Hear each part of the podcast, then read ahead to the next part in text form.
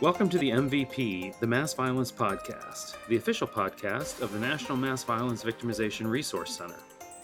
I'm Dan Smith, the Director of Resources and Technology for the NMVVRC, and our guest today is Dr. Rochelle Hanson, who's the Director of Training for NMVVRC. Dr. Hanson is a child psychologist by training and a national expert on how violence and victimization that occurs to children affects them. And that's what we're going to be talking about today mass violence and children. Welcome, Dr. Hanson. Thank you, Dan. Pleasure to be here. You know, we've done some podcasts previously about mental health and mass violence, but we've really focused primarily on adults and how mass violence affects grown-ups uh, when it happens. But uh, as we know, there can be some differences between how grown-ups and children experience things. So I think the first thing I want to just toss out there, uh, Rochelle, is how are kids affected by mass violence?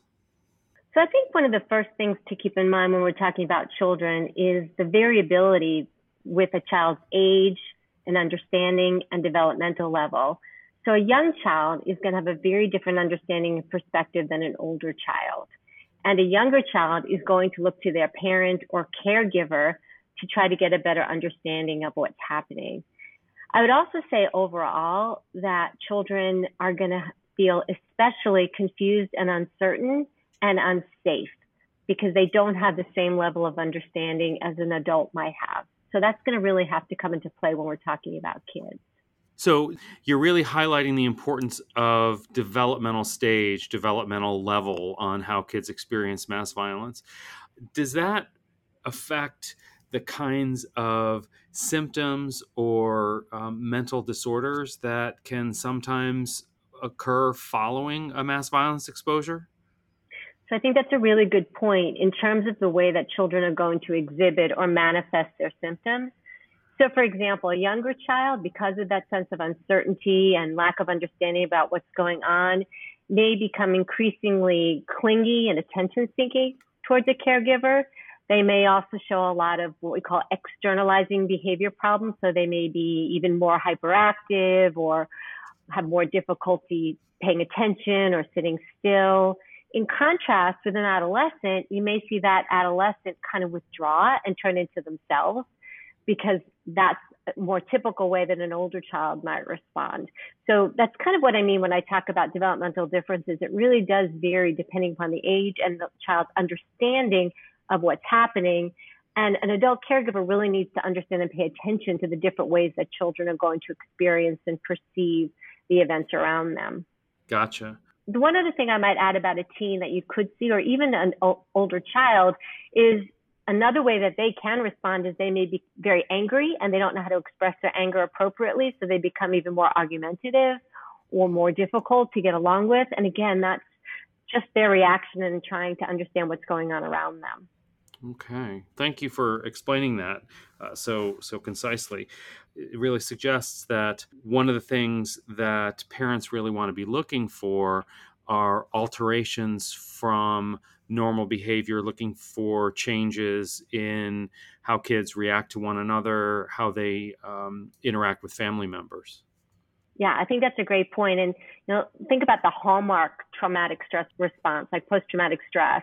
You know, in a young child, when we think about things like intrusive kinds of symptoms, what you might see in a young child is a fear of going to sleep because they're having really bad dreams and yet they can't verbally explain those bad dreams to a parent. Um, you might see in a younger child a lot of like repetitive play. An older child may start asking a lot of questions and may ask the same questions over and over, and that may be the way that they're dealing with their traumatic stress. A teen, like I said before, might withdraw from other people and also may avoid going to sleep at night because they're having a lot of nightmares, but they don't really want to tell their parent about that because they feel it, it may look like they can't deal with things or that they're not strong enough to manage what's going on around them. And like I said before, too, you might see that kind of increase in arousal in a child might be kind of the hyperactive kind of play. In a teen, it may be just complete distractibility and an inability to focus. So that's kind of another way of maybe explaining that those differences in a post-traumatic stress response after a mass violence incident. Sound, sounds kind of complicated, but you mentioned PTSD and intrusive symptoms and arousal symptoms, um, which are sort of parts of the diagnostic rubric that makes up post traumatic stress disorder. Can kids be diagnosed with post traumatic stress disorder, or is that just an adult diagnosis? No, absolutely. Children can and have been diagnosed with PTSD or post traumatic stress disorder. I think the important thing is hopefully what I've alluded to is that the way it looks does vary and look differently than it would in a, in an adult or or even in an adolescent. And I think the only other thing I really want to mention to kind of a take home we talk about how kids are affected by mass violence is, you know, that the adults we all need to pay, to recognize that children actually know more than we think they do. So we may think they're not as aware of what's going on outside or around them, and yet they hear things, they see things, they learn from their peers, and so they may be reacting, um, and we're not even aware of it because we're not paying attention to the fact that they actually know more than we think they might. Okay. You you mentioned sort of peers and media and things like that, and that kind of leads into my next question, which is what should we know or what should we be on the lookout for with respect to kids and mass violence when it comes to media consumption? I, I vividly remember after 9 11 happened, for example, there were reports coming out of different uh, media outlets describing how children were just sitting down in front of the TV and watching over and over again different replays of the the various troubling imagery associated with 9/11 whether it was the planes hitting the buildings or the buildings coming down or something like that. And a lot of concern expressed about what effect that might have on kids. Do we know anything about media consumption and what parents should do about it following mass violence?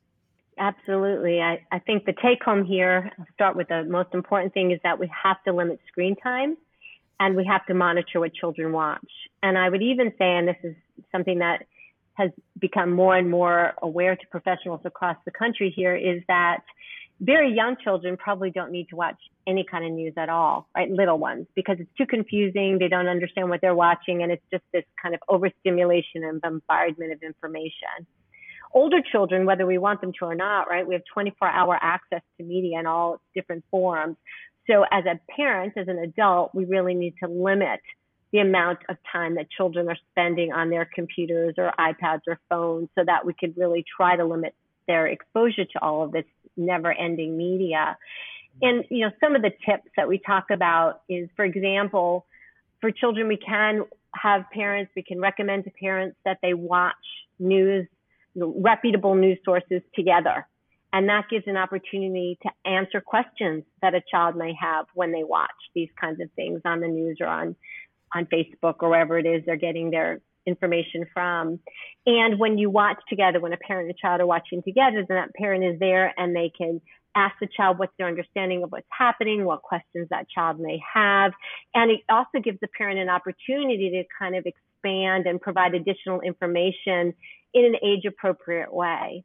Um, I would also argue that when a child is having difficulty, for example, sleeping, then trying to avoid any kind of media exposure right before bedtime. So really limiting having children take phones into their bedrooms or computers into their rooms so that they're not staying up all night and, and scrolling and, and having that never ending exposure to media.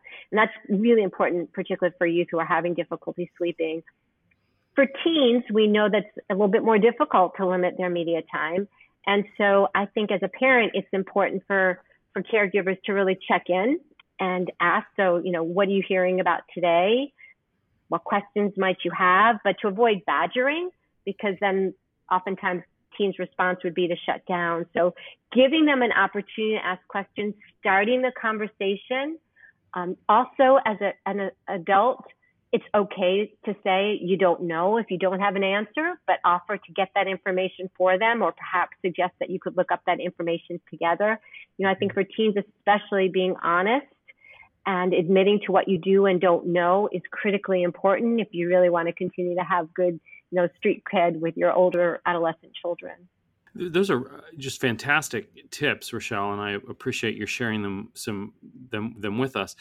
I, I guess one question to sort of build on from that would be one of the things I think we've talked about uh, with respect to adults, and and I I know the same applies to kids, is that some kids are more affected by what they see um, and what they've experienced as part of a mass violence event, whereas other kids seem to be more resilient. Do you feel like the tips that you've just provided are are relevant sort of across the board to all young people who experience mass violence, or is it extra important for those folks who might be struggling or who might have some vulnerability to mental health problems? So I think if I'm understanding right, Dan, one of the points you're bringing up is that certain individuals are going to be more at risk or more vulnerable to exactly. having stronger or more negative reactions after. Either because of a previous trauma or previous mental health problems. Exactly. Some kids might be more susceptible to developing problem behaviors or, or symptoms. Exactly. Right. I mean, and we know, and there's been research has looked at this, that there are certain factors that are going to increase one's vulnerability to having an even worse reaction to something like mass violence. You know, a couple of, of examples to this, we know that individuals who are closer in proximity to a mass violence event are going to be at much greater risk. So if they were actually there or saw someone injured or know someone who was injured or even killed because of a mass violence incident, that's going to make them much more at risk for having more serious problems following an event. Um, if their lives were more disrupted during that event, again, that's going to have a significant impact. Mm-hmm. A second thing you even mentioned yourself is that children who have had prior exposure to traumatic events, either ongoing child abuse and neglect or other kinds of traumatic events in their lives, in addition to having prior mental health problems, are going to be at greater risk for having even more problems after a mass violence event. Um, some other things that come into play, one we just were talking about, children who have just this never ending exposure to media accounts of an event are going to be at higher risk for more serious mental health problems. I guess I didn't realize that that the the so, sort of so-called doom scrolling is is sort of associated with increased symptom levels. Yeah, the more, you know, constantly being bombarded with the images and the media accounts of what happened is going to increase anxiety, particularly for a child who has a pre-existing kind of history of being anxious. Gotcha. Um, and the other thing I was going to say is just what we know from other kinds of socio-demographic variables. So youth in general who are in single parent homes are at risk for a lot of other kind of negative outcomes, and this is no exception um, when there's been prior difficulties with regulating emotions, you know, so children who already are having problems regulating emotions, maybe they already have attention problems or other kinds of emotional difficulties, this is going to get exacerbated after an event. Physical health problems, um, children who have more chronic illnesses are going to be more vulnerable. And just in general, families that have fewer social resources this is just kind of adding on to that burden. And so we really want to pay attention and screen and try to give more supports and resources to families that have these heightened risks to begin with.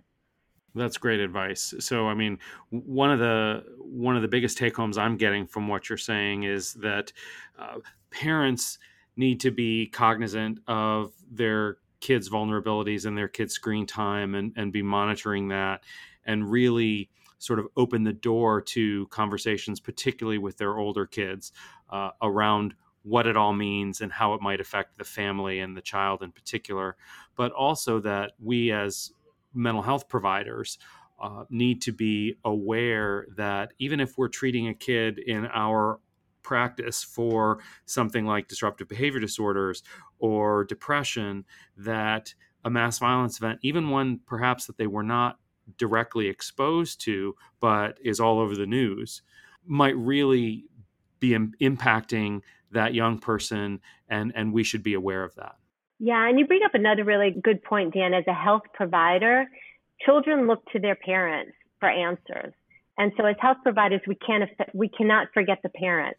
And we mm-hmm. have to make sure that they have an outlet, that they have some support so that they can be there for their child and you know reminding parents your children hear so much and to avoid kind of those conversations at night that they think their children are in overhearing and they really are you know that would be kind of another piece of advice mm-hmm. to try to avoid that and also to make sure that the parents have a sounding board so they could air their own concern, concerns and fears with another trusted adult as opposed to trying to you know, deal with their children and their own emotional response to what's going on. So I, I do think it's especially sort of salient and heightened when we're talking about kids that we need the parents to be the ones who are sort of, you know, doing okay, you know, in order to be able to help themselves. I mean, I always think of the analogy on a plane and when they tell you, you know, parents to make sure that they put the mask on themselves first so they could breathe in order to be able to help their child. It's a very similar thing. We have to give those supports to the parents as providers, as healthcare folks, so that those parents could then provide those needed supports to their children.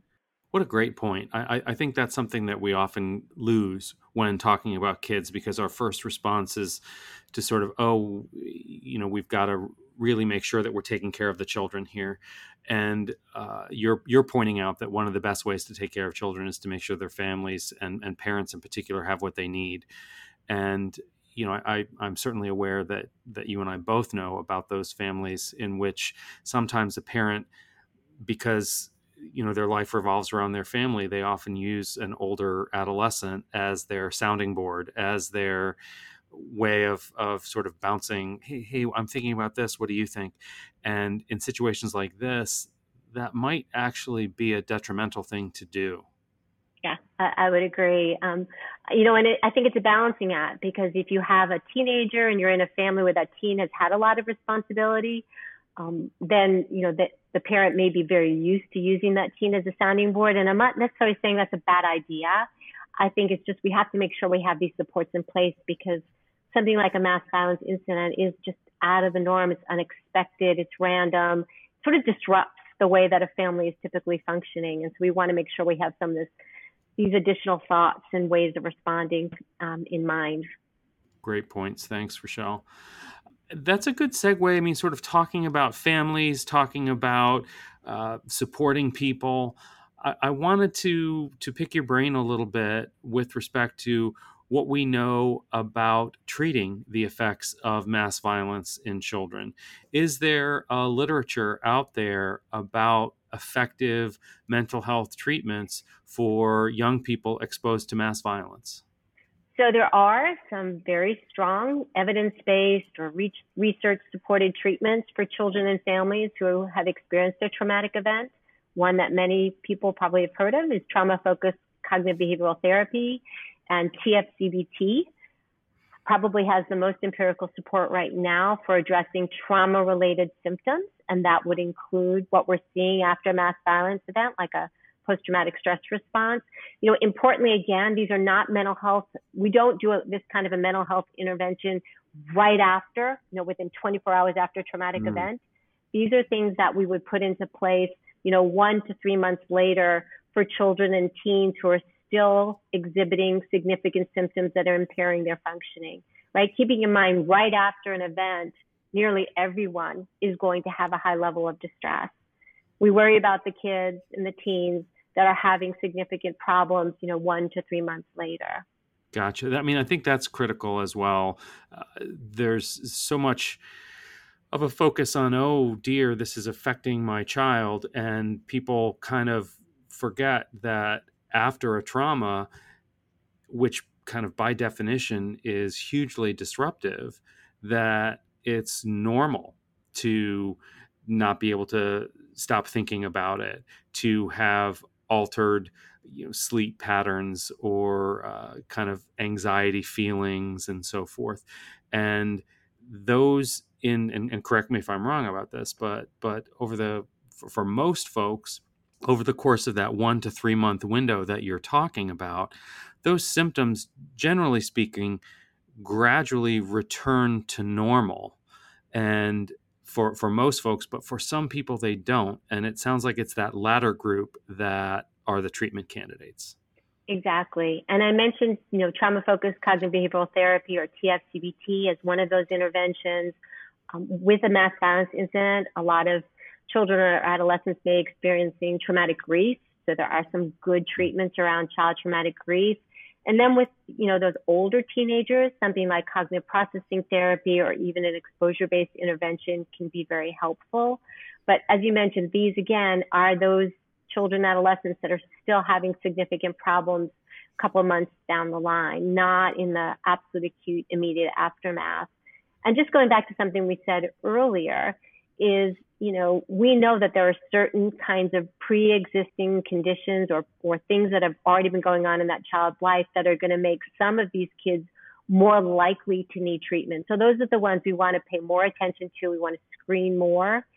And then the last thing I would add is that we do want to kind of pay attention and assess children and adolescents for any kind of thoughts or feelings about wanting to hurt themselves or others because they of course would need an intervention even sooner. We wouldn't necessarily just wait a couple months. You want to respond more quickly to kids who are having kind of those suicidal or even homicidal thoughts.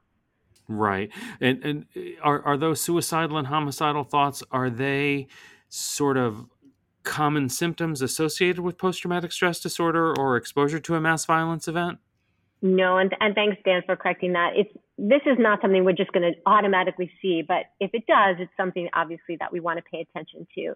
But again, most what you're going to see in most kids and teens is that immediate feelings of distress and helplessness and horror and fear.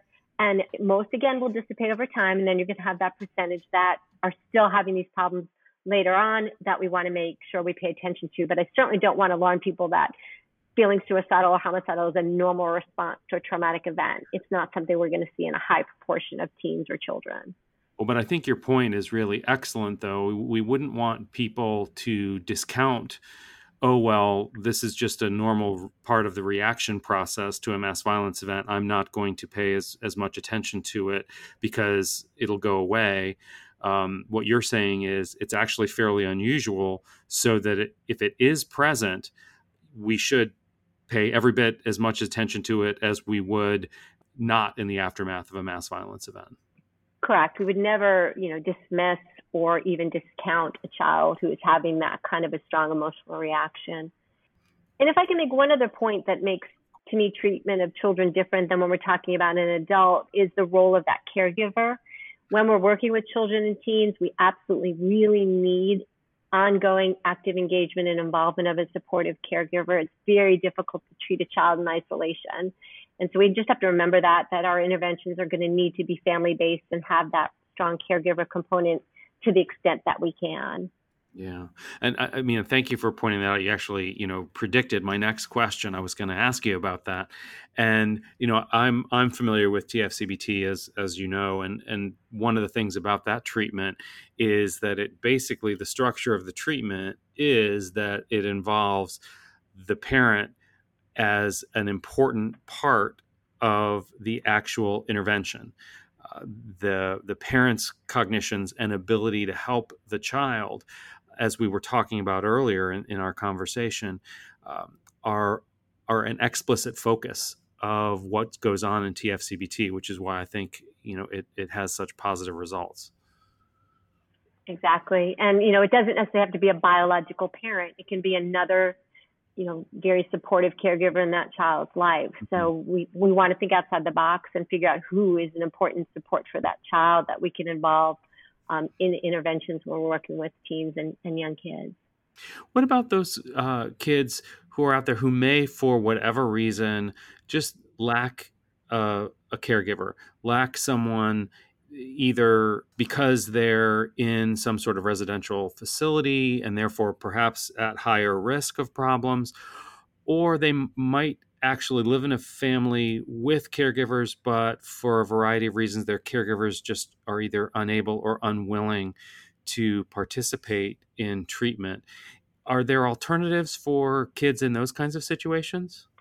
Yeah, you know, I always say that we're going to do everything we can to see if we could find a good supportive caregiver for that child. Even a child in residential treatment, for example, might have a staff member that they feel connected to.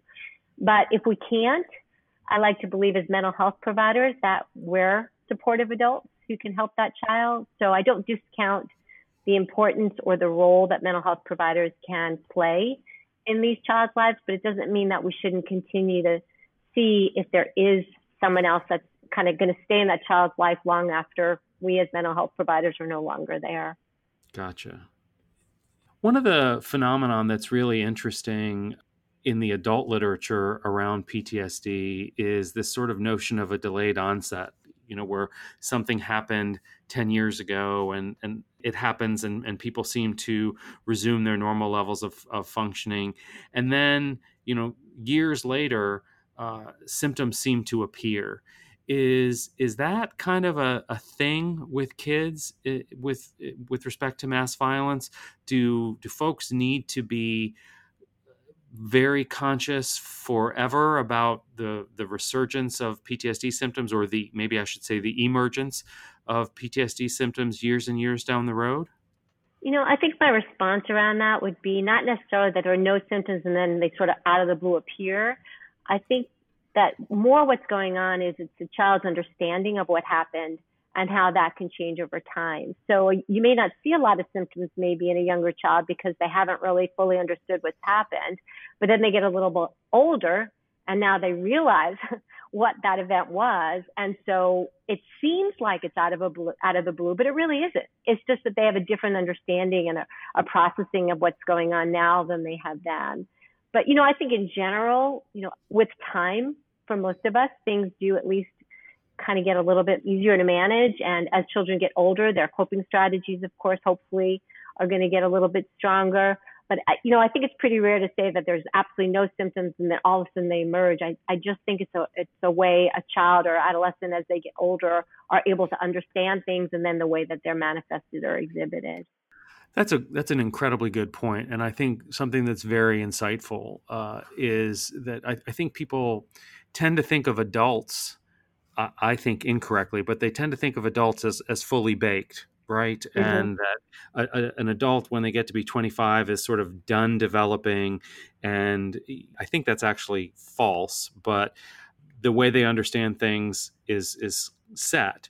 But um, in kids, there's absolutely no reason to think that, right? I mean, everything we know about emotional development, cognitive development, moral development, all of those kinds of things, there are these stage based theories that we use to explain how children's thinking and processing of information becomes more complex as they get older. And it's extremely logical when you think about it the way you just framed it that as their thinking becomes increasingly complex, their understanding of the meaning of an event and how it affected themselves or their family or the world will really change. And that simple shift in understanding or appreciating the magnitude of an event could, in conceivably in some cases, produce new symptoms that have not really been there before. And I, I think that that's a just a terrific uh, insight that you've shared with us there. That's that's really important. And the only thing I would add to that is that new experiences happen along the way.